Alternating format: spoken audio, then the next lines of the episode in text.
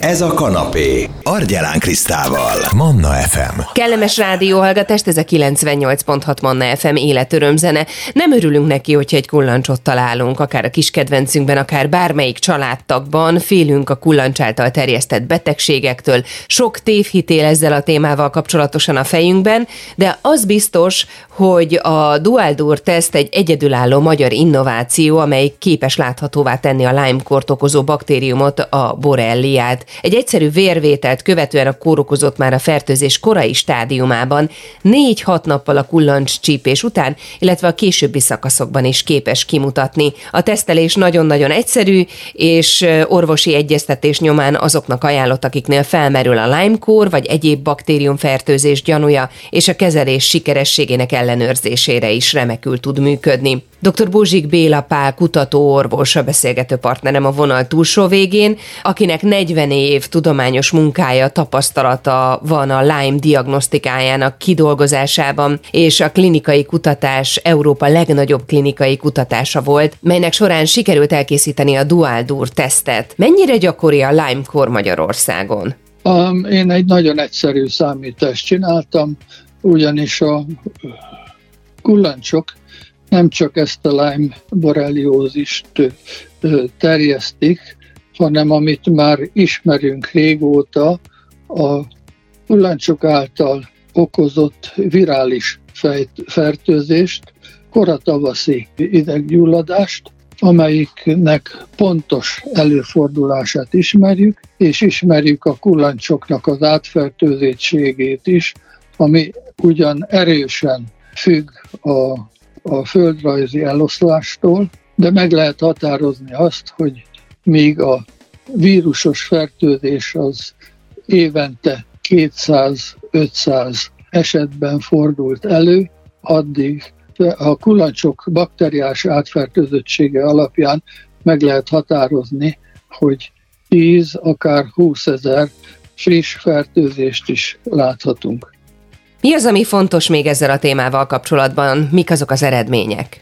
a betegség megelőzésére találtunk egy gombát, amelyik csak a kullancsokat pusztítja, és, és akár évekig is ott maradva a permetezés helyén gyéríti azoknak az előfordulását. Ez egy nagyon szerencsés dolog. A másik pedig, hogy az in vitro vizsgálatokkal sikerült egy olyan támogató együtthatást találni, amelynek során az antibiotikum hatást 10, 100, akár 500 szorosára is lehet fokozni. Ezzel azután egy komoly fegyvert tudunk a orvosok, a kezelő orvosok kezébe juttatni. Nagyon szépen köszönöm, és jó egészséget kívánunk még ennek a munkának a folytatásához. Buzsik Béla Pál kutatóorvos volt a beszélgető partnerem itt a Manna fm és a Dual Dur tesztről esett szó, ami egy egyedülálló magyar innováció, és a lényeg az, hogy képes láthatóvá tenni a Lyme-kort okozó baktériumot, a borelliát,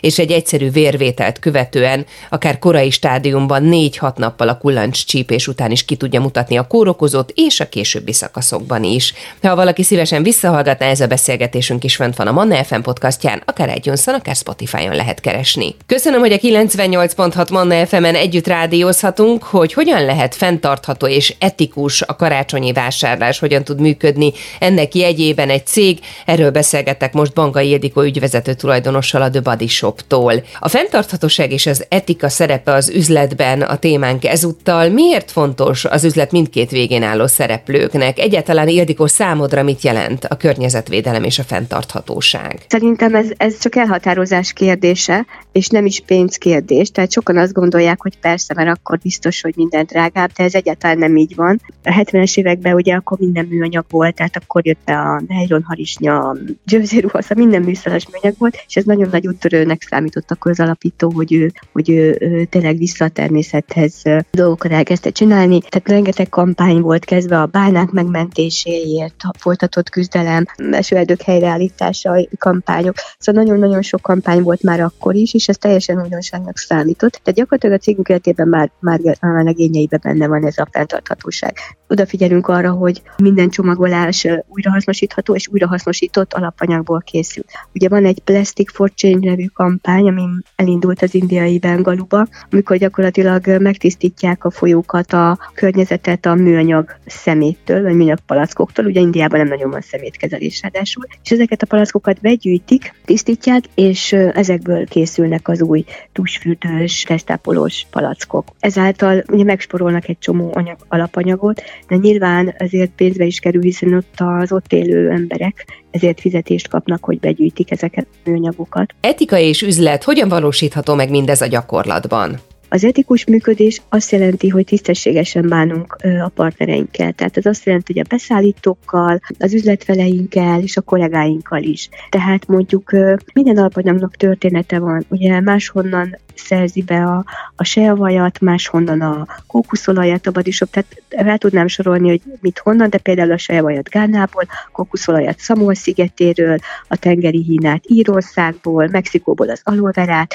tehát rengeteg alapanyagunk van, de itt mindig a beszállítók helyi közösségek, és azáltal, hogy tőlük vásárolunk, helyi közösségeket támogatunk. Tehát mondjuk azáltal, hogy mondjuk Gánából a Sejvajat szerzi be, ott egy nagy asszonyközösség dolgozik, és ezért nekik, mivel van munkájuk, tudják tanítatni, iskoláztatni a gyerekeiket, tiszta ivóvizet tudtak bevezettetni a falujukba, nővérállomást létesíthettek, és nem utolsó sorban mondjuk van mit tenniük. Tehát, hogy ez egy nagyon nagy dolog, illetve még az is érdekes, hogy mi Afrikában másodrendben állampolgárok a, a nők, itt viszont megnőtt a tiszteletük a férjeik szemében, hiszen van munkájuk, van keresetük, boldogok, vidámak, és a férjeknek is ez nagyon tetszik, hogy, hogy nagyon boldogok a feleségek. Tehát, hogy, hogy, hogy teljesen jó. Ez csak egy példa, de egyébként minden, minden ilyen partnernek van egy története, hogy, hogy ott milyen helyi közösségeket támogat, és nem az a lényeg, hogy kihasználja a cég, hogy azért, mert ő mondjuk egy harmadik országban él, vagy olyan helyen él, ahol, ahol nagyon-nagyon szüksége van a munkára és pénzre, hogy,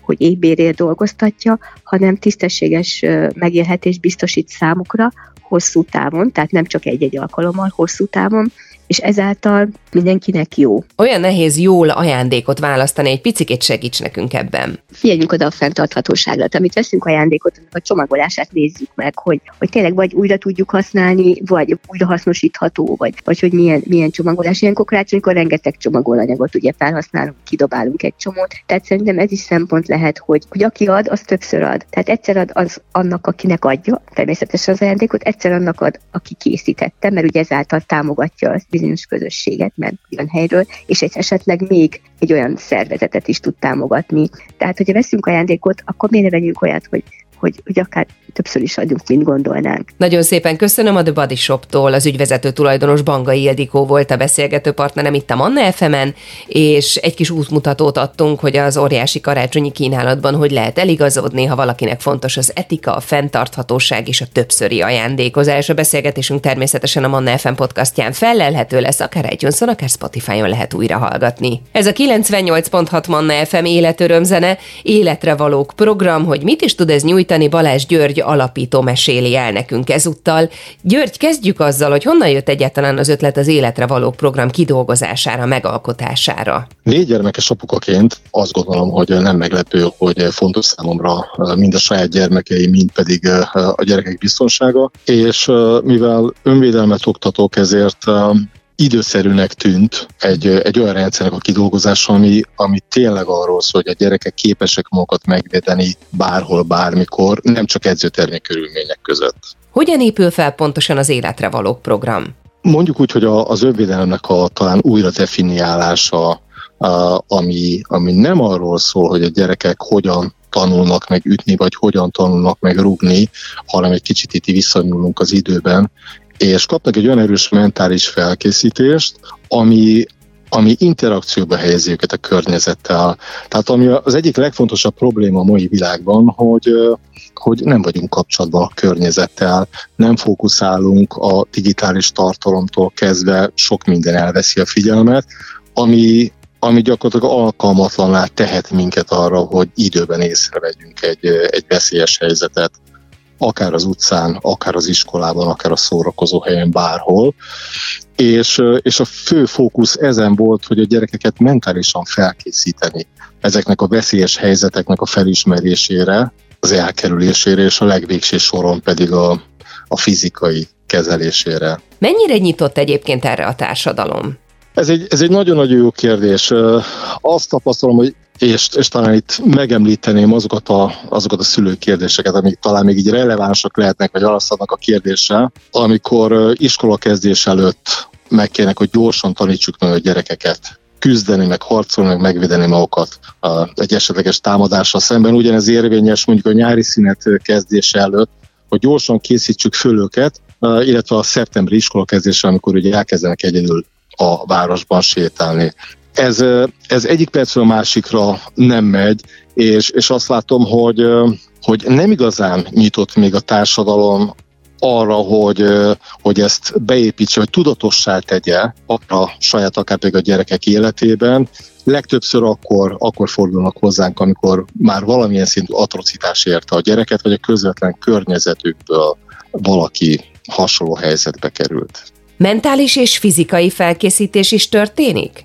Természetesen. Amint említettem, hogy nagyon nagy szerepe van a, a prevenciónak, és, és a mentális felkészítés igazából felkészíti a gyerekeket arra, hogy egyáltalán mi, mi az, amitől meg kell magukat védeni, mi az, hogy erőszak, mitől lesz valaki erőszakos, a, a támadó milyen attitűddel rendelkezik, ki az, aki az értékeinket akarja, ki az, akinek más a motivációja.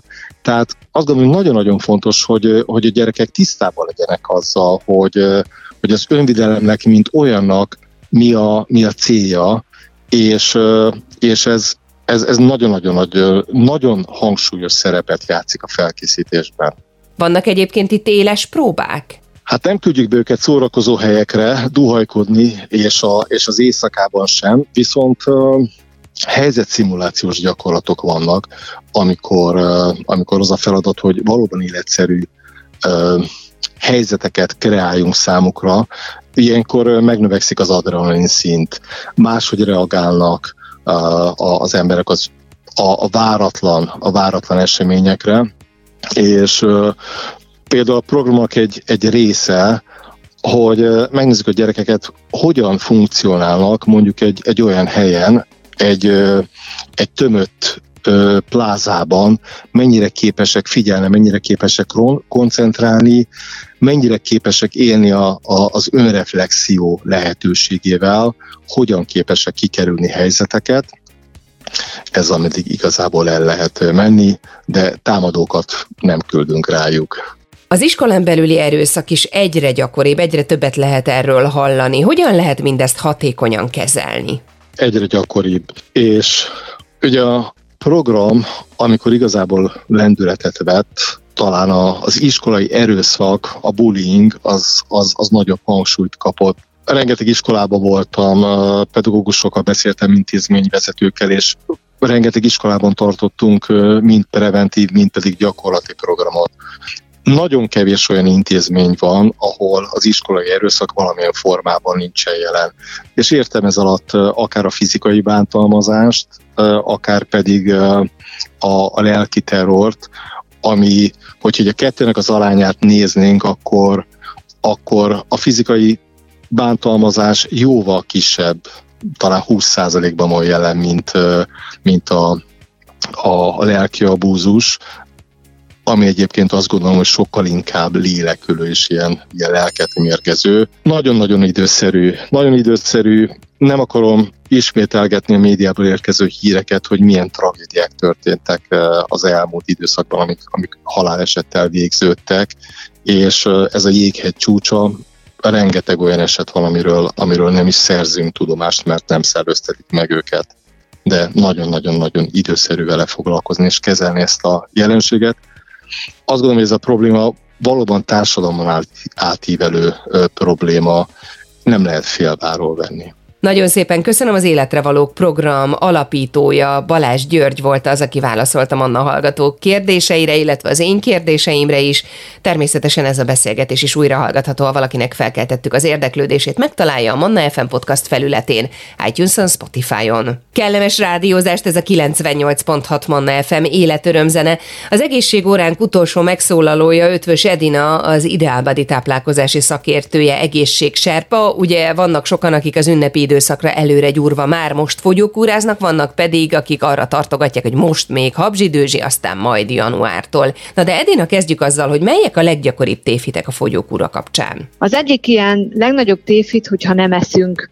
Ha így állunk neki egy fogyókúrának, akkor az eleve halára van ítélve, ugyanis ilyenkor fontos tápanyagokat és vitaminokat megvonunk a szervezetünktől, és ezek negatívan befolyásolhatják a testünk működését. Gondoljunk például egy-egy anyagcsere problémára, ami mondjuk egy fogyókúra miatt alakulhat ki, és ugye ennek még következménye lehet az is, hogy sokkal könnyebb bűnbe esnünk, hogyha éhesek vagyunk, tehát hogyha éhezünk folyamatosan.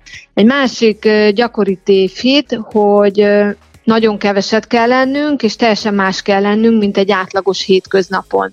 Ugye, ha elkezdünk fogyókúrázni, akkor nem tudjuk, hogy mit tegyünk, mi az, ami jó nekünk, ezért lehet, hogy egy-két olyan ételt fogunk választani, amiről azt gondoljuk, hogy az fogyókúrás és jó lesz nekünk.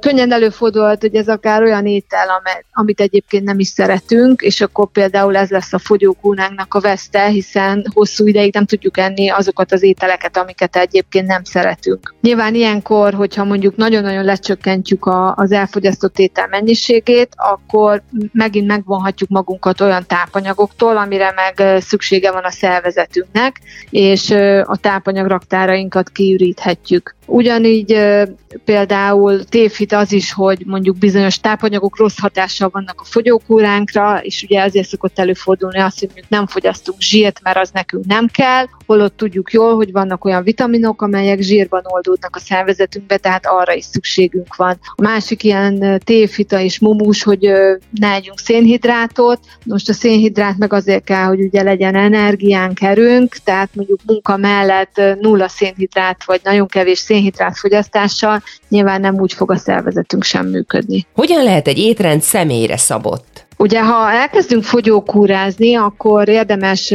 felvázolnunk magunknak azt, hogy mi a célunk, mit szeretnénk elérni. Hogyha tudjuk, hogy mondjuk x kilót szeretnénk fogyni, akkor már tudjuk, hogy mennyi idő alatt, akkor tudunk arra egy tervet készíteni. Ugye a fogyókúrázók gyakran azt a hibát követik el, hogy csak pár napra előre van mondjuk egy terv a fejükben, hogy mit kellene enniük, de hogyha megtervezzük az étkezést, vagyis van mondjuk egy 14, egy 30 napos tervünk, hogy mikor mit fogunk enni, és nem csak a, az ebédeket tervezzük meg, ami egy gyakori hiba, hanem, hanem az egész napnak az étkezését, mi lesz a reggeli, mi lesz az ebéd, a, a vacsora, és a köztes étkezéseket is, hiszen olyankor is bűnbe lehet esni, ha mondjuk ebéd és vacsora között nagyon sok idő telik el, és éhesek vagyunk. Tehát, hogyha megtervezzük az étkezésünket, akkor biztosak lehetünk benne, hogy a megfelelő mennyiségben a szervezetünk számára biztosítjuk a zsírt, a szénhidrátot, a fehérjét, a rostot, az ásványi anyagokat és a vitaminokat, hiszen ezek azok, amelyre leginkább szükségünk van. Mitől lehet könnyebb egy diéta? Hát a legkönnyebb akkor lesz a diéta, ugye, ha nem kell kalóriákat számolnunk. Azt senki sem szereti, ha mondjuk egy patika mérleggel kell elindulnia a munkahelyre azért, hogy, hogy a megfelelő gramokat, kalóriákat számolja. Természetesen van az az eset, amikor erre van szükség, hogyha olyan egészségügyi problémája van valakinek, ami miatt ez, ez nagyon fontos, de egy, egy átlagos diéta során nagyon nehéz a kalóriákat számlálni, illetve a másik, hogy ugye megfelelő ételekkel készülni. Mire kell figyelnünk akkor, hogyha diétás terméket választunk? Leginkább étrendkiegészítőket gyártanak, amelynek ugye az a hátránya, hogy nem tartalmaz a szervezet számára minden fontos tápanyagot, és emiatt is gyorsan éhesek leszünk tőle, nem annyira laktatóak, mint hogyha egy, egy teljes étkezést váltunk ki egy turmixal. Tehát nagyon fontos az, hogy az összes tápanyagot tartalmazza a, a turmixunk, amelyet választunk a, az étkezésünk helyett. Nagyon szépen köszönöm. A beszélgető partnerem Ötvös Edina egészségserpa az ideálbadi táplálkozási szakértője volt. Az ideális fogyókúrával, a fogyókúrás tévhitekkel kapcsolatosan természetesen visszahallgatható ez a beszélgetésünk is megtalálható a Manna FM podcastján, iTunes-on, Spotify-on. Üdv a 98.6 Manna FM-en, még van egy érdekes témánk ebben az órában. Mosó Attila szakmai vezető a VitaHelp-től a vonal túlsó végén, és arra vagyok kíváncsi, hogy mi is pontosan a nutrigenetika. A nutrigenetika az egy olyan uh, genetikai vizsgálat, ami igazából a táplálkozási szokásaink révén uh, meg lehet nézni olyan faktorokat a genetikán keresztül, például olyat, hogy anyagcsere, a zsírfeldolgozás, fehérjefeldolgozás, vitaminfeldolgozás, ezeknek a, a genetikai hajlandóságát, vagy hogy kinél ez hogyan funkcionál, és ugye azt, hogy ezt táplálkozás révén hogyan tudjuk befolyásolni, ugye ennek az összefüggése tulajdonképpen maga a nutrigenetika erről szól. Itt bővebben azért ennél uh, mélyebb témákat is lehet érinteni, mint például a hormonális egyensúlyzavarokkal, és ugye ezt táplálkozással hogyan lehet befolyásolni, uh, és szintén a genetikai eredetűben a, a különböző májfunkciós zavarok, és ez, ez szintén megint azt, hogy táplálkozás révén hogyan tudjuk befolyásolni, hogyan tudjuk optimalizálni. Ugye ebben mindenki egy kicsit eltérő, mindenki egy kicsit más, hiszen a genetikai kódja az mindenkinek teljesen egyedi és egyéni, és maga ez a vizsgálati rész az alapvetően egy ö, gén kvázi térképet készít, ugye bizonyos helyeket feltérképez a génállományból, és arra ad ö, útmutatást maga a terápia része tulajdonképpen, hogy ezt táplálkozással hogyan tudjuk jó irányba, jobb irányba fordítani. Milyen betegségek esetén érdemes elvégeztetni ezt a vizsgálatot, és egyáltalán hány éves korban?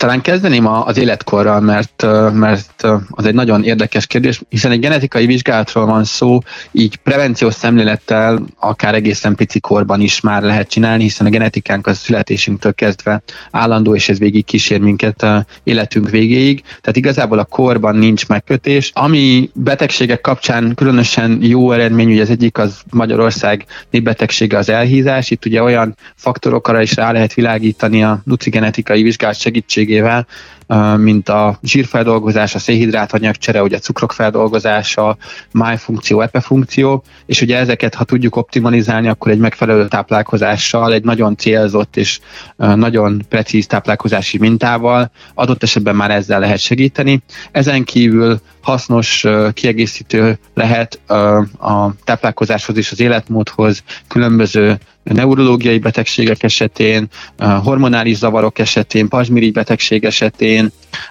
nagyon jó mintapanel van sportolóknak, akár hobbi, akár élsportolóknak, hogy a teljesítményüket a lehető legoptimálisabb íven tudják tartani. Segítsen nekünk Attila abban, hogyan segít a bevitt tápanyag a genetikai elváltozásokon? Ez egy nagyon jó kérdés.